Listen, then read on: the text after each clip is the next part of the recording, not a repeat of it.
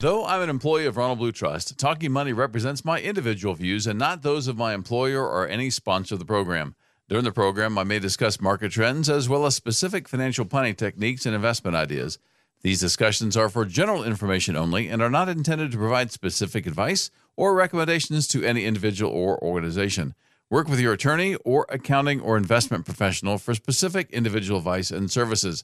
Any securities or investment products discussed on Talking Money are not insured by the FDIC, are not a deposit or other obligation of or guaranteed by any bank, and are subject to investment risks, including possible loss of principal amount invested. Good morning and welcome to Talking Money. This is certified financial planner professional Mike Miller, your host for today. So glad you're with me. This is a little different for me. Instead of being live in the studio, I'm uh, going to send this uh, onto the station ahead of time. So we'll be recorded. But you can send me a question. So as as people do who listen to me on and listen to Talking Money as a podcast, uh, you can always send those questions to Mike at talkingmoneyradio.com. And of course, when you get to talkingmoneyradio.com, as I say nearly every week, you can always go in there and find some uh, other shows we've recorded on different topics and uh, get as educated as you care to be on whatever that topic is. So we welcome that opportunity. And of course, that's where you send the question. So there's also a place in there that says Ask Mike a Question. And on there, you can uh, just type it in, and I guess we should say keyboard it in. You know, who types anymore? It's, it's showing my showing my age. You know, we don't have typewriters. Uh, my daughter and wife, we were talking about that this week. It's hard to imagine that that the uh, the IBM Selectric and those typewriters that we used to use uh, way back in the day, uh, you can't even find them anymore. They're just not there. And, and my wife was a court reporter in, in the early years of our marriage, and so she would take shorthand, and uh, I don't know, she was up to a couple hundred words a minute. I mean, she was fast at that shorthand. I mean, she was she had it so ingrained in her when we were in church and we were listening to the message, the sermon she was not writing it down, but you could see look over and see her hand moving. And she was doing shorthand on the whatever the the pastor was teaching on that day. So that was that was kind of funny. But she was talking about how in the first time, first part of when she was a court reporter, had to type up the transcript. Uh, there, she would have to do carbon copies. So depending on how many attorneys wanted copies, there would be two or three different carbon copies. And you know what that means when it's time to have a mistake when you make a mistake, what do you do? And how do you go back? You have to take all the pages out. You have to go back and erase the, the pages and liquid paper, of course, you could do that. But it's just uh, one of those things that was uh, uh, glad to see it gone. You know, it's so much nicer to have the computer stuff that's that's there. So you just go to the computer and you go to talkingmoneyradio.com and you can get uh, access to all those different shows that we have on there. It's a desire of mine to educate people and as I say nearly every week, this is not a sales program. This is designed to educate you, and that's what we're here for. So when you have those questions, I really want you to send these questions. I answer a lot of questions during the week that never get on the air, um, but we want you to ask those questions because that's my desire is for you to make the right kinds of decisions regarding your finances and not be caught up, especially with some of the salespeople that are out there. And they're they're trying to get people to do things that that probably aren't the best for them or even if they are the best for them, they're trying to get to do too much of it.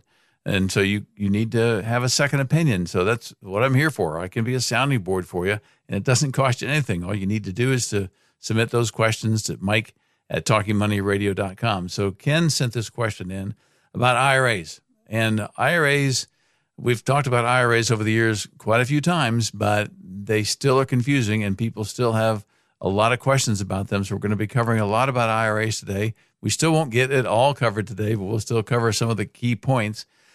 What Ken's question was his sister died, and his sister had named him as the beneficiary of his IRA. Uh, so I won't give you the amounts or anything. So I don't want to get that specifics, but the, there are two boys that her, her sister had two sons. One of them is a minor. And so he's trying to decide how do I get the money at best to them how fast do I need to take it out? How can I avoid taxes the most possible, but I still want to stay within the IRS guidelines? And of course, the IRS guidelines just changed with the Secure Act. So she died in 2019, in February of 2019.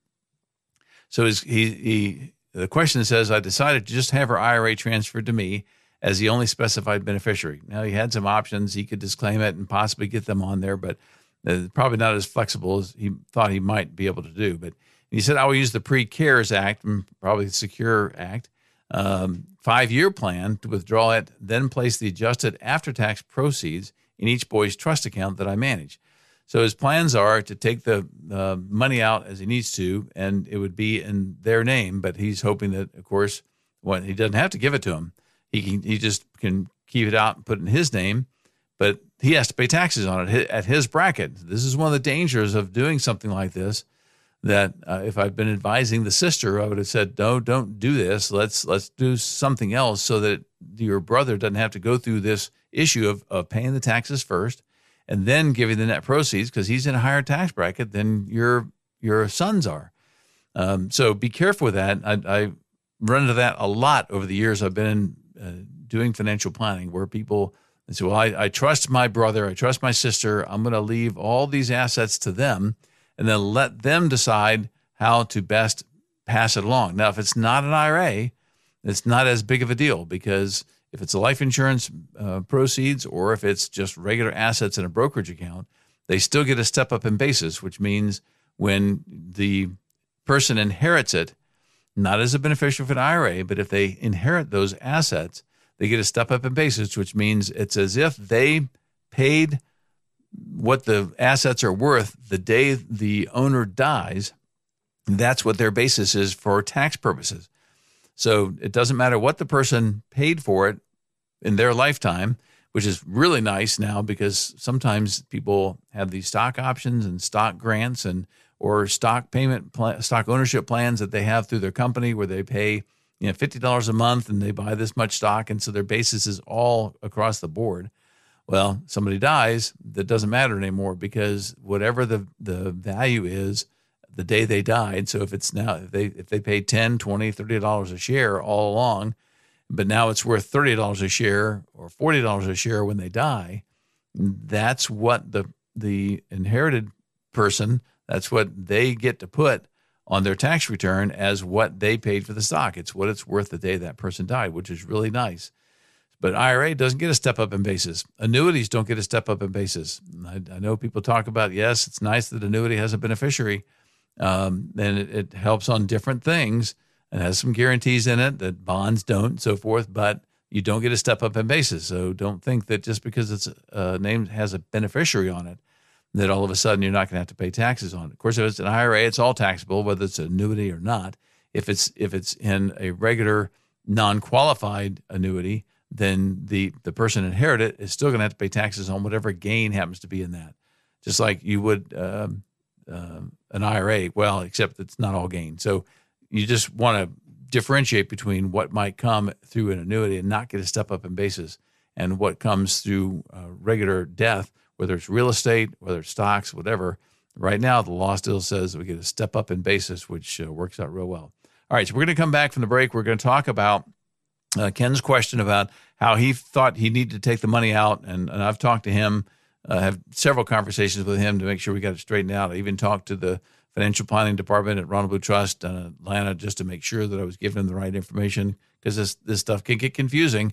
So I'm not going to try to confuse you today, but uh, you do need to realize that it is complicated and that you'll need to find somebody that knows what they're doing. And, and don't just assume that the person at the bank that's handling the IRAs knows what they're talking about. Even if you're talking to somebody, in this case, we're talking to Vanguard, Vanguard was giving them correct information, so we verified all that. But it's not always the case. So you want to make sure that you're really talking to somebody who uh, understands this uh, process and how to distribute the funds. If you got a question, and, and I would love to have it, just send those questions to Mike at talkingmoneyradio.com, and we'll get that question and answer it at a uh, future Talking Money program. We'll be right back.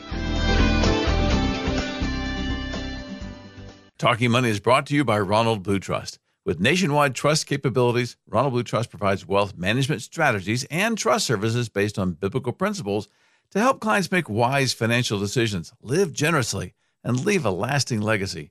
With over 11 billion of assets under management and advisement and a network of 16 offices including Greenville, Ronald Trust serves over 10,000 clients in all 50 states through distinct divisions and offers services across the wealth spectrum in these key areas financial retirement estate planning, investment management and solutions, charitable giving strategies, personal trust and estate settlement, bill paying, family office services, business consulting, and institutional client services.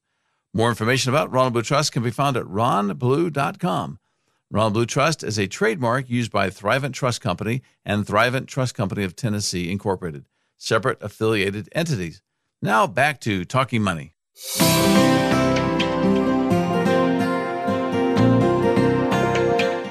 And welcome back to Talking Money. This is Certified Financial Planner Professional Mike Miller, your host for today. We're talking about IRAs and distributions from IRAs today, a very, very potentially confusing topic. And we want to make sure you get the right answers. And I want to make sure I give you the right answers as we talk about this. So I had a question from a radio listener, Ken, who had, he sent several questions in over the years. Uh, this one, he was the beneficiary of his late sister's IRA and he wants to make sure the proceeds go to uh, her sons, so his nephews. One of them is a minor. So the question is, how do I get the money out? He said, I, I plan to use the five year plan to withdraw it from the then uh, the, the, adjusted after tax proceeds in each uh, boy's trust account that I manage. Now, I'm not sure. There, there's apparently there's other funds there that he can put these funds into as a trust account um, and he wants to manage it. We'll talk about the management part of it in just a minute. But he says, I understand, uh, his question goes, I understand the law is that I should have transferred this IRA by December 31st of the uh, year following her death or by December 31st, 2020, and taken the first of five year withdrawals that year. Of course, uh, MRDs or really RMDs were waived in 2020. So my question is, how do I handle the withdrawals from this transfer IRA to avoid any IRS tax penalties and working with Vanguard. So, uh, part of the issue is she died in 2019. So, the Secure Act changed the distributions and, and changed uh, for most people not being able to do a stretch IRA over their lifetime and limited it to 10 years. There are certain exceptions to that. We'll get to that a little later in the program. But because she died in 2019, that doesn't apply. So what can she, what can they do? So the five year rule, he he can take it out over his the the lifetime, or he can just take the five year or do it over five years. But because the the default life expectancy would be the default. Um, but he'd have to go back now to Vanguard and say, uh, we should have taken something out, like Ken says. I should have taken something out by December 31st of the year following the year that she died that's when you can set up the default. Why? And, and I don't know if they sent that information to him and said you should start taking it out now, but um, our financial planning department seemed to, to think that yeah, that there's probably a you can send it a form and say we we didn't know about it, and Vanguard could start taking out funds and still have it uh, do life expectancy, but he didn't really want to stretch it out of that long period of time uh, anyway. So he can still take it out and over a five year period. And the nice thing about this, which is the same as the 10 year rule, there's not a required minimum distribution every year. The required minimum distribution is that you take it out by the end of five years. So you don't have to take out one fourth of it like he thought I should start dividing it over four years. Well, because the uh, RMDs were waived for 2020, he actually has six years with which to take the money out. So he can wait till the end of the sixth year and take it all out, or uh, with his because uh, he's not working, he's retired, and and uh, depending on what his income might be, what kind of maybe he sells stocks one year and doesn't sell them the next, and he has higher taxable income one year and not the next. He can uh, ter- determine when is the best time to take that money out over that five year period of time. But like I said before the break, because it's going to be taken out under his name, even though it's going to be for the benefit of the boys, he's still going to pay it in his tax bracket. So you have to understand marginal tax bracket here is that if his regular, say, assume married filing jointly, and let's say he already has uh, 70,000, let's say, of taxable income. Now, I always got to refresh everybody's memory. The taxable income is after you have your standard deduction or your itemized deductions and so forth. So it's not your gross total income, it's after that.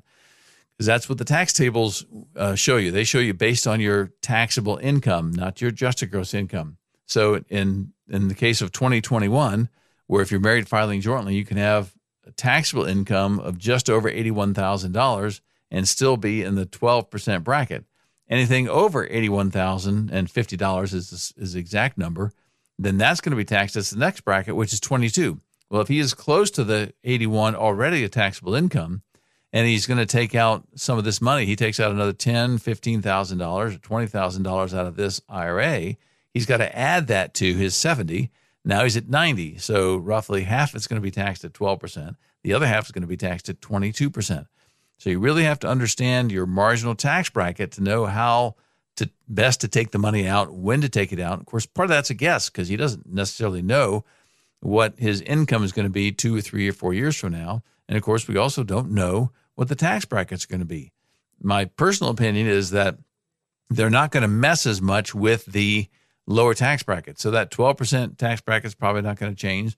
The 22% might not, but there's a, uh, I think, a higher likelihood that if they're going to increase tax rates, it's going to be the 22, 24. They're going to put those back up what they where they were before, 25, 26 and higher uh, for for people who have that kind of taxable income.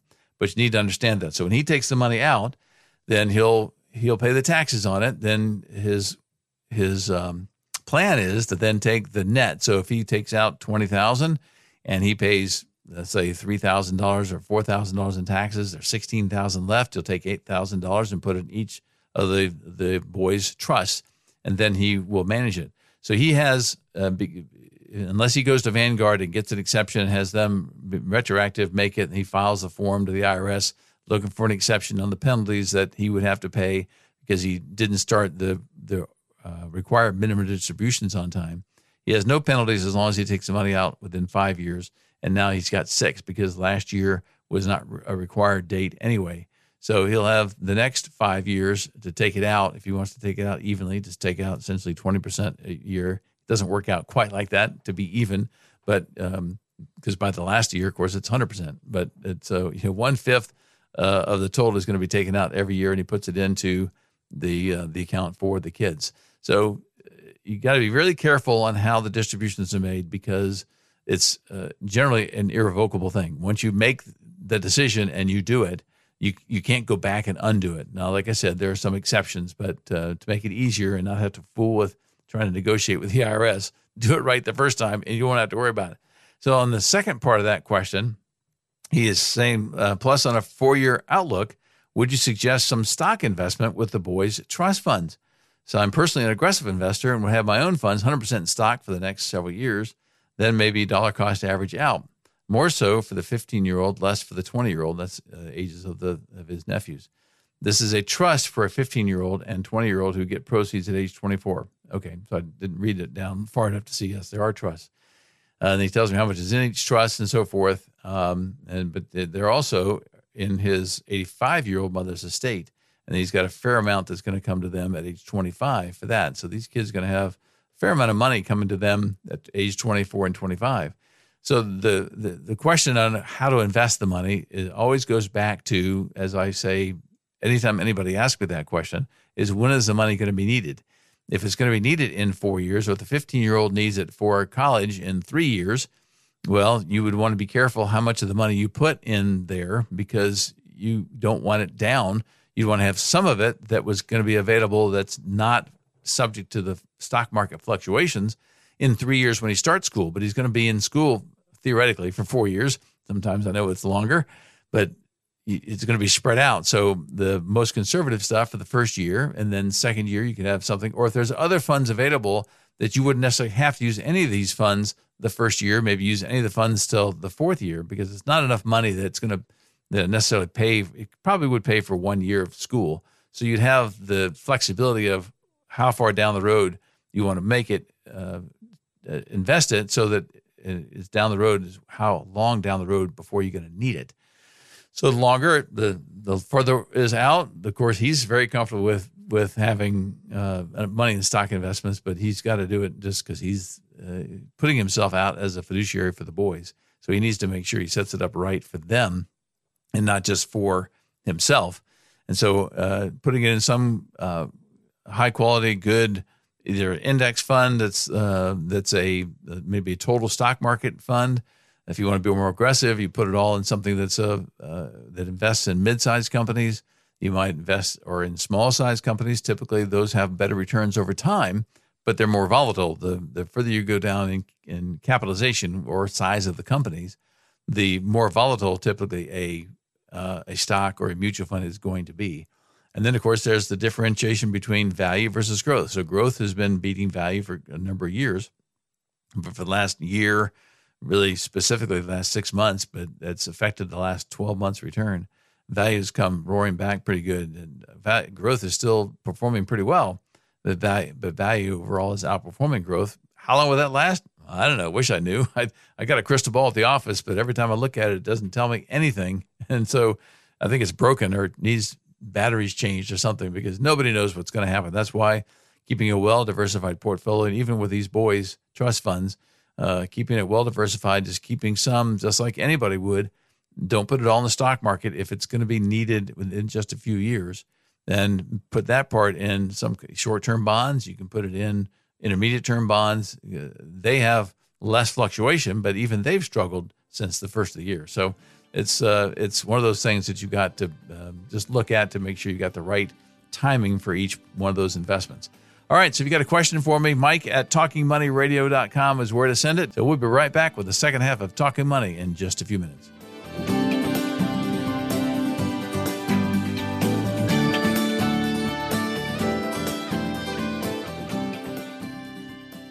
Ronald Blue Trust is pleased to sponsor Talking Money. Ronald Blue Trust has distinct divisions that work with clients across the wealth spectrum private wealth, everyday steward, family office, and the professional athlete division the company's largest division, Private Wealth, is designed to provide financial guidance for clients with an investable net worth of a million dollars or higher. Private wealth advisors can provide advice in many areas, including managing cash flow, growing assets while decreasing debt, overseeing investment portfolios, developing tax efficient estate and strategic giving plans, and utilizing trust services if needed, all with the big picture in view. The Private Wealth Division has 16 offices across the United States, including Greenville. For more information on Ronald Blue Trust offices and the advisors serving there, please visit ronblue.com. Ronald Blue Trust is a trademark used by Thrivent Trust Company and Thrivent Trust Company of Tennessee Incorporated, separate affiliated entities. Now back to Talking Money.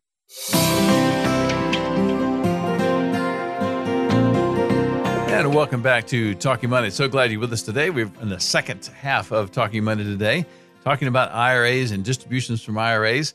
If uh, you've got a question for me, you need to send it to mike at talkingmoneyradio.com. Of course, you can always call the office, as the ad, ad just said, uh, if you want to talk to me directly or if you want to give me a call to see if it looks like we might be a good fit to help you with your financial planning needs. Had a radio listener, a long-time listener that called me this week. Um, I've actually talked to him a few times over the years, but he's ready to come back, especially with some of the new services that Ronald Blue Trust offers that uh, there may be some things that we can do for him that we couldn't do for him before. That number is 800 588 PLAN or 800 588 7526. And that'll get me right at the office. If you want to leave a message, even on the weekend, you can do that and be be happy to, to call you back next week. And and there again, if it's something you don't want to, to type in or keyboard in uh, as a question, and you just want to ask, and that's uh, fine too. I don't mind taking the, the calls and spending a few minutes trying to figure out if we can help answer your questions. So, w- one of the things I wanted to do that pretty much in line with the question that Ken had, talking about his being the beneficiary of his sister's IRA, and she, he's got two nephews that that he wants to make sure he gets the money to. We covered that in the first half of that. Of course, you can always go back if you missed that. Go to talkingmoneyradio.com next week. We'll post it probably Wednesday or so and you had to go back in and, and, listen to the first half. If you miss that half or whatever part you happen to miss, miss, you can do that. But the Secure Act had several changes with regards to distributions that I wanted to re- remind everybody again because it's something that I had uh, an old producer that was when it was WMUU when we first started talking money, and he would tell me when I'd come in, he says, you know, don't mind talking about the same thing several times. It, most of us, it takes a few times hearing it before it actually is going to sink in and it's going to do it. So, I mean, I talk about this stuff all the time. As a matter of fact, I had lunch with a um, gentleman friend of mine a few days ago, and uh, we talked about that the exact same thing. How it, it just takes uh, some time uh, for most of us to to figure out what uh, to to remember what some concept is to make sure that we get it uh, in correctly. So the, the Secure Act changed a few things. One of the things it changed was when you have to start taking your required minimum distribution. It's been 70 and a half for a long time. And I always pick on Congress like, how did they pick seven and a half? Why not 70 or 71 or whatever? What seven and a half?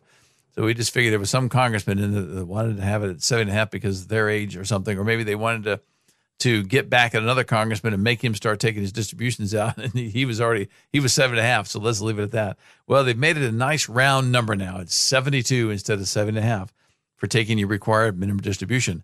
And what that does for everyone potentially is to give you a longer window of opportunity.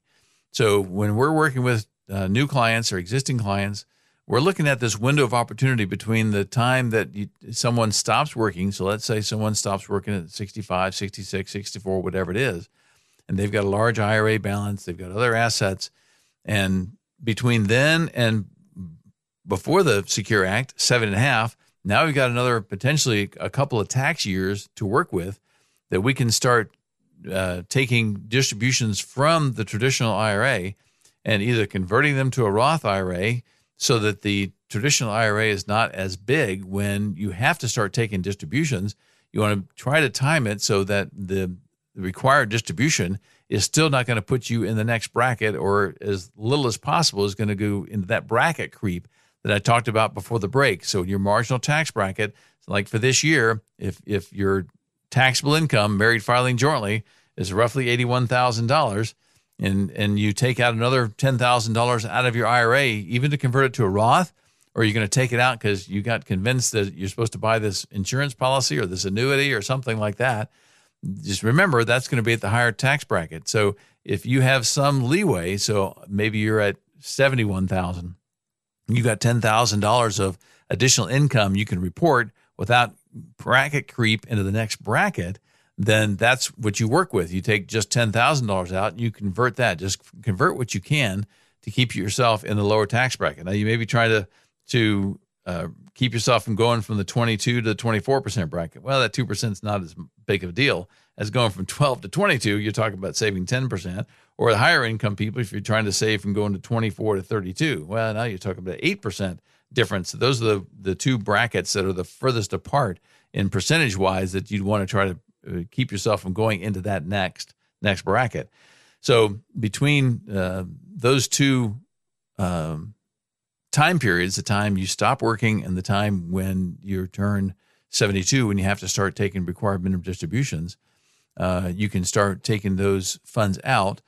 Uh, or you can also, uh, well, I would say at least consider when you're looking at making gifts yeah, especially now when a lot of people have, even with um, the market not doing so well this this week, a lot of people have a lot of gains in their stock funds. Well, that's the time to consider taking a part of those funds and switching them to a donor advised funds or going and giving them to a charity or a ministry because you can give them direct. as long as you've held them for a year, they're long term capital gain assets, then you're going to get a deduction for the, the value of that particular asset uh, the day that you give it. And so that's that's really nice, and you don't have to pay taxes on the gain.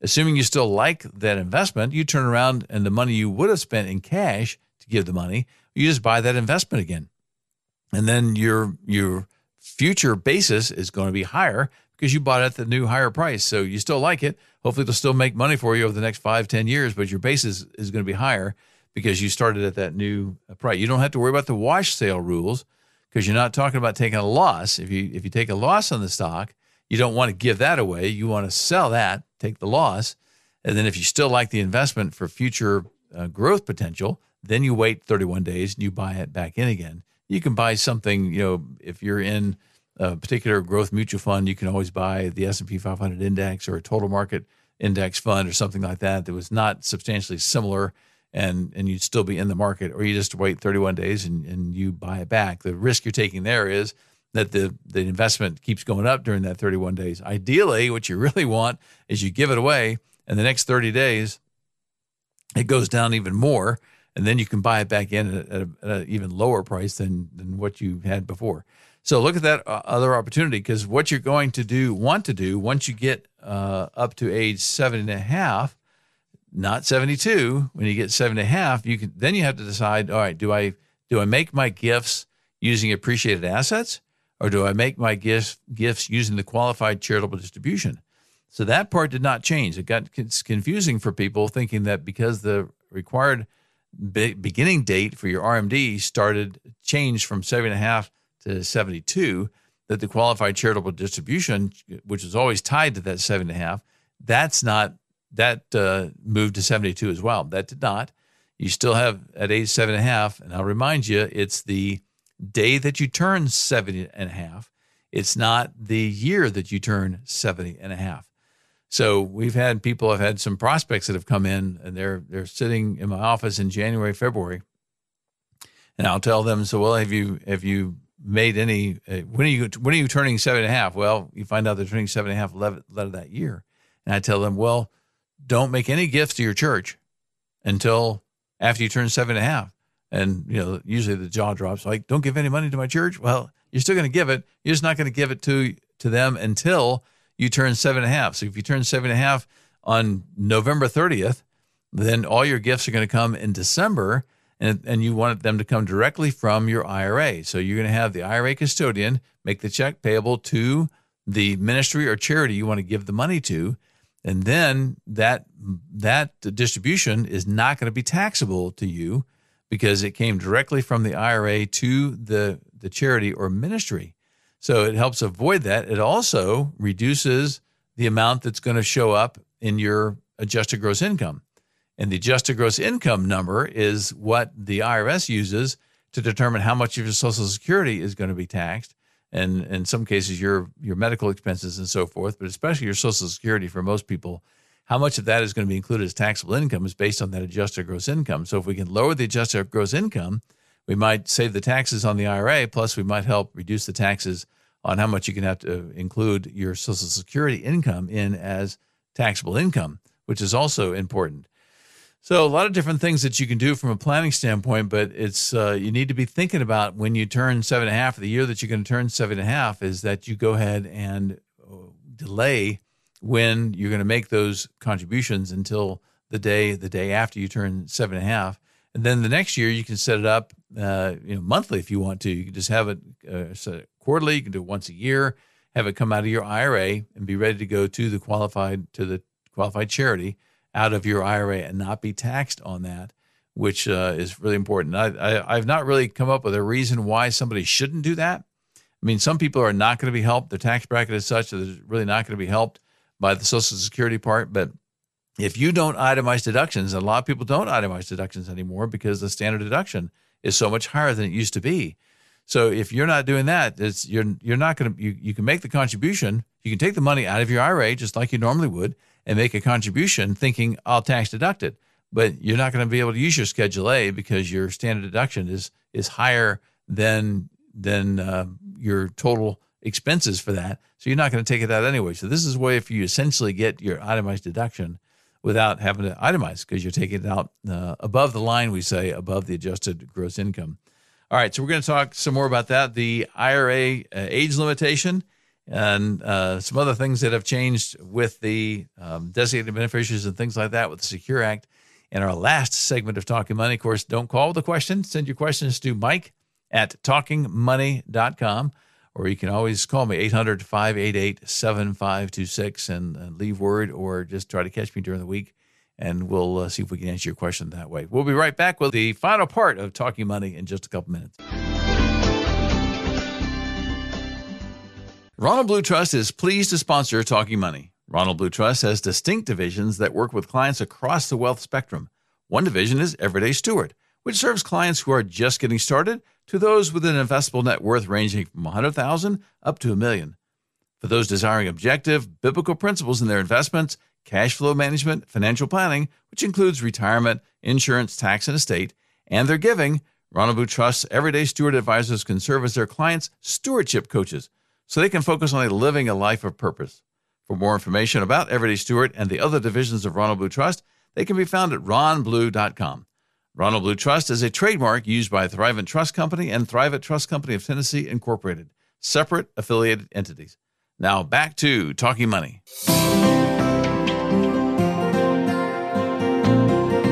Welcome back to the final segment here of Talking Money. This is certified financial planner professional Mike Miller, your host for today. So we're talking about IRAs, IRA distributions, and beneficiaries, and all those kind of fun things that virtually everybody has to deal with because just about everybody has an IRA. They had an old 401k that's now an IRA, and there's uh, just all kind of confusing things, especially now the Secure Act changed the rules. It's what makes my job so interesting all the time. It's just it doesn't it changes all the time because once they change the tax laws we got to review those new tax laws, especially for uh, those uh, talking money listeners. We want to make sure that you that we keep you up to date with the current things. So we talked about the qualified charitable distributions, a great way to to uh, make contributions. I think it's the only way you to make contributions up to hundred thousand dollars. You could even make more. So if you wanted to take more money out of your IRA to uh, make a contribution to somebody, they still take it out of the IRA, even if it's above, because the qualified charitable distribution does qualify for your required minimum distribution. But you can go above the required minimum distribution if you want to. So you can go up to $100,000. If there's something going on in your church you want to give, if there's another charity you want to give more money to, it's a way to do it tax free and to get the money out of your IRA, which means future required minimum distributions will be lower because you've taken some of the principal out of there and you've given it away to to somebody. Doesn't help to try to give it to your kids. That doesn't count. It has to be a qualified charity to qualify for the qualified the QCD or the qualified charitable distribution. Another change that the Secure Act made was the age limitation for making an IRA. It used to be once you hit seven and a half, well, forget it. You can't make any more contributions to your IRA and and take a tax deduction. Well, now you can. So if you're one of those that's still working past then and you uh, want to want to make that uh, contribution to reduce your taxes you can. Just be really, really careful. I've talked about all the benefits of using a qualified charitable distribution, but you can't really do both of them in the same year. All right, there's a a uh, the deductible IRA contribution reduces the qualified charitable distribution exclusion by the excess of the IRA deductions for all the taxable years. So uh, I'm not going to go into all the details and all the lingo that's here that I've got in front of me, but just uh, be aware that if you're going to try to do both the qualified charitable distribution and the IRA deductible contribution in that year, that you're not going to be able to get all that deduction for that year because they're not going to let you do both. They thought of it already, and so you know you just you just can't do that. So uh, there again, rem- reminder that they the qualified charitable distribution still is at age seven and a half and not age seventy two and just be careful not to do uh, both of them. So no change in that. Um, now, uh, I've reminded you in previous shows, been several months ago, uh, and you want to you want to pay attention to this one. It's probably done. I probably did this one just before, sometime during tax season this year. Is a reminder of who can make a deductible IRA contribution because a lot of times people forget what the spouse, the non-working spouse, can do, or the non-covered spouse can do. So if there's if both spouses are not in a retirement plan, or if one's in a retirement plan, the other one's not, then don't miss that opportunity where the the non covered spouse, the ones that not in a, a, a, qualified retirement plan, that they may still be able to make that IRA contribution and take a tax deduction for it, even if you can't. And a lot of people are still confused and think that, well, if I'm not covered, I'm self employed, I'm not covered in any kind of retirement plan. I'm still going to be limited be, be, based on my income. No, that's not the case. So you're not limited to make a IRA contribution if neither one of you are in a qualified retirement plan. You can just make the full 7,000, 6,000, whatever it is that depending on your age that you're allowed to do. You'll want to make sure that you take advantage of that all that you can. So uh, let's see, several examples of that. Um, so back to the distribution, we talked about the first of the uh, show today. Most people now, unless you are an eligible designated beneficiary, you are going to be required to take the money out over 10 years. And Ed Slott, I've read several articles from him. He's one of the gurus that that's he's a CPA that all he does is essentially work with IRAs. So he knows the rules inside and out. And so he's a good resource. I get his monthly newsletter and so forth. So we know uh, and keep up with uh, some of these IRA rules. Even then, got to go back to some old issues and, and do some research on some that are unusual type rules that, that you don't keep in the front of your mind all the time. but for the most part, uh, a non spouse beneficiary is going to have to take the money out over a 10 year period. So uh, if you were last year, of course, you got 11 years to do it because 2020 was not required. So who typically is a designated beneficiary? That's an individual. That's uh, could be a see-through trust. Uh, so if you don't want the the child to get all the money from the IRA at once, you can have a conduit trust, you can have accumulation trust, that kind of thing. Uh, but it has to meet all those uh, qualifications. Who's not a designated beneficiary for this case? And we've talked about this many times. The estate is not. A charity is not, because the estate is still going to have to take it out over a limited period of time. The charity is going to want to take their money out all at once. And so they, you don't really have to worry about the charity saying, well, we want to take it over 10 years. No, the charity wants to get their money right now. So you want to get that out of the way uh, right right away. And if it's a if it's not if the trust does not qualify as a see through trust, then it also uh, is is not going to it's not going to be a, an appropriate designated beneficiary. So we got the distributions and the requirements uh, for distributions prior to the Secure Act, but um, I don't really want to go over those. And, and the same reason when there are tax proposals out right now that that President Biden is putting out there, uh, but because they are not law and and don't even appear to be getting close to law yet, I don't want to confuse people. Don't want to confuse myself of what's the current law and what may be a law. So uh, as, as some law gets closer to being potentially and looks like it's going to pass, then you want to say, okay, now what should we do to take advantage of the current law because the new law is not going to be as friendly to taxpayers as the old law, and especially as it relates to, to giving with the different rules now with you can give 100% of your AGI and for those people who can do that, I know that's very few and far between of people listening to me that they can do 100% of their adjusted gross income and give it away. Um, but uh, anyway, just just all these things you try to keep in mind. So what is and one of the things you got to remember whether or not something is going to be replaced or you want to incorporate the old rules versus new rules. Some have not changed. So designated beneficiary, the definition of a designated beneficiary hasn't changed. The requirements for a trust to qualify as a designated beneficiary, that has not changed. Um, life expectancy distributions are still allowed for an inherited IRA if the IRA owner died prior to January 1st, 2020. Uh, however, if the beneficiary dies subsequently, the beneficiary dies. So you got the owner that dies, but then the beneficiary dies, and then the 10 year rule is going to apply to the beneficiaries of the beneficiary.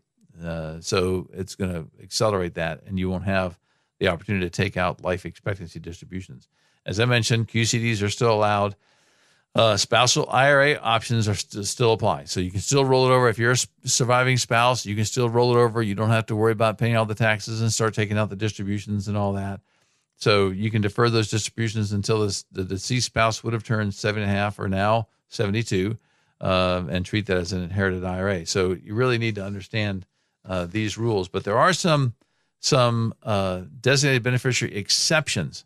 So I mentioned the spouse a minor child, a disabled beneficiary, a chronically ill beneficiary, which you'd think that's also a disabled person, but not necessarily. Some of this chronically ill, the IRS says that's uh, an exception, and a beneficiary owner. This I, I always find it interesting how uh, IRS words things. So an exception would be a beneficiary is less than ten years younger than the IRA owner. Okay, you're less than ten years younger. It's like, okay, so you're older than you're more than ten years uh, younger than the beneficiary, and there's an exception there to how you can take the funds out there as well.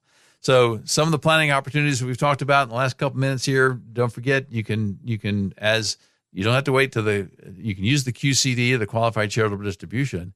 You can also name a charity as the beneficiary of a traditional IRA. Not not necessarily you want to do that with a Roth, but if you are charitably inclined and you have in your will that you want to give so many dollars to various ministries or charities, well, I would change that. Take it out of your will and put it in your IRA. It's much easier to change the names of the people you want, and it's much more tax advantage. So your kids will get more of the regular assets to get a step up in basis for tax purposes. The charity is going to get the uh, IRA, and they're tax exempt, so they're not going to pay taxes on that anyway. And you got the qualified charitable distribution. I don't have time to talk about this, but tax management within your family kind of alluded to that at the beginning of the hour. Who's your who's your beneficiary? Who's your uh, your kid's beneficiary? and your and, and your tax bracket which is the best way to do it. All right. Any questions for me? Send them to Mike at talkingmoneyradio.com. So thanks for listening to Talking Money today. We're so uh, glad to have you with us. 800 588 7526 is the number at the office. If you want to give me a call, and uh, we can talk about whether or not we can be a benefit to you. Have a great week. We'll talk to you again next week for the next Talking Money.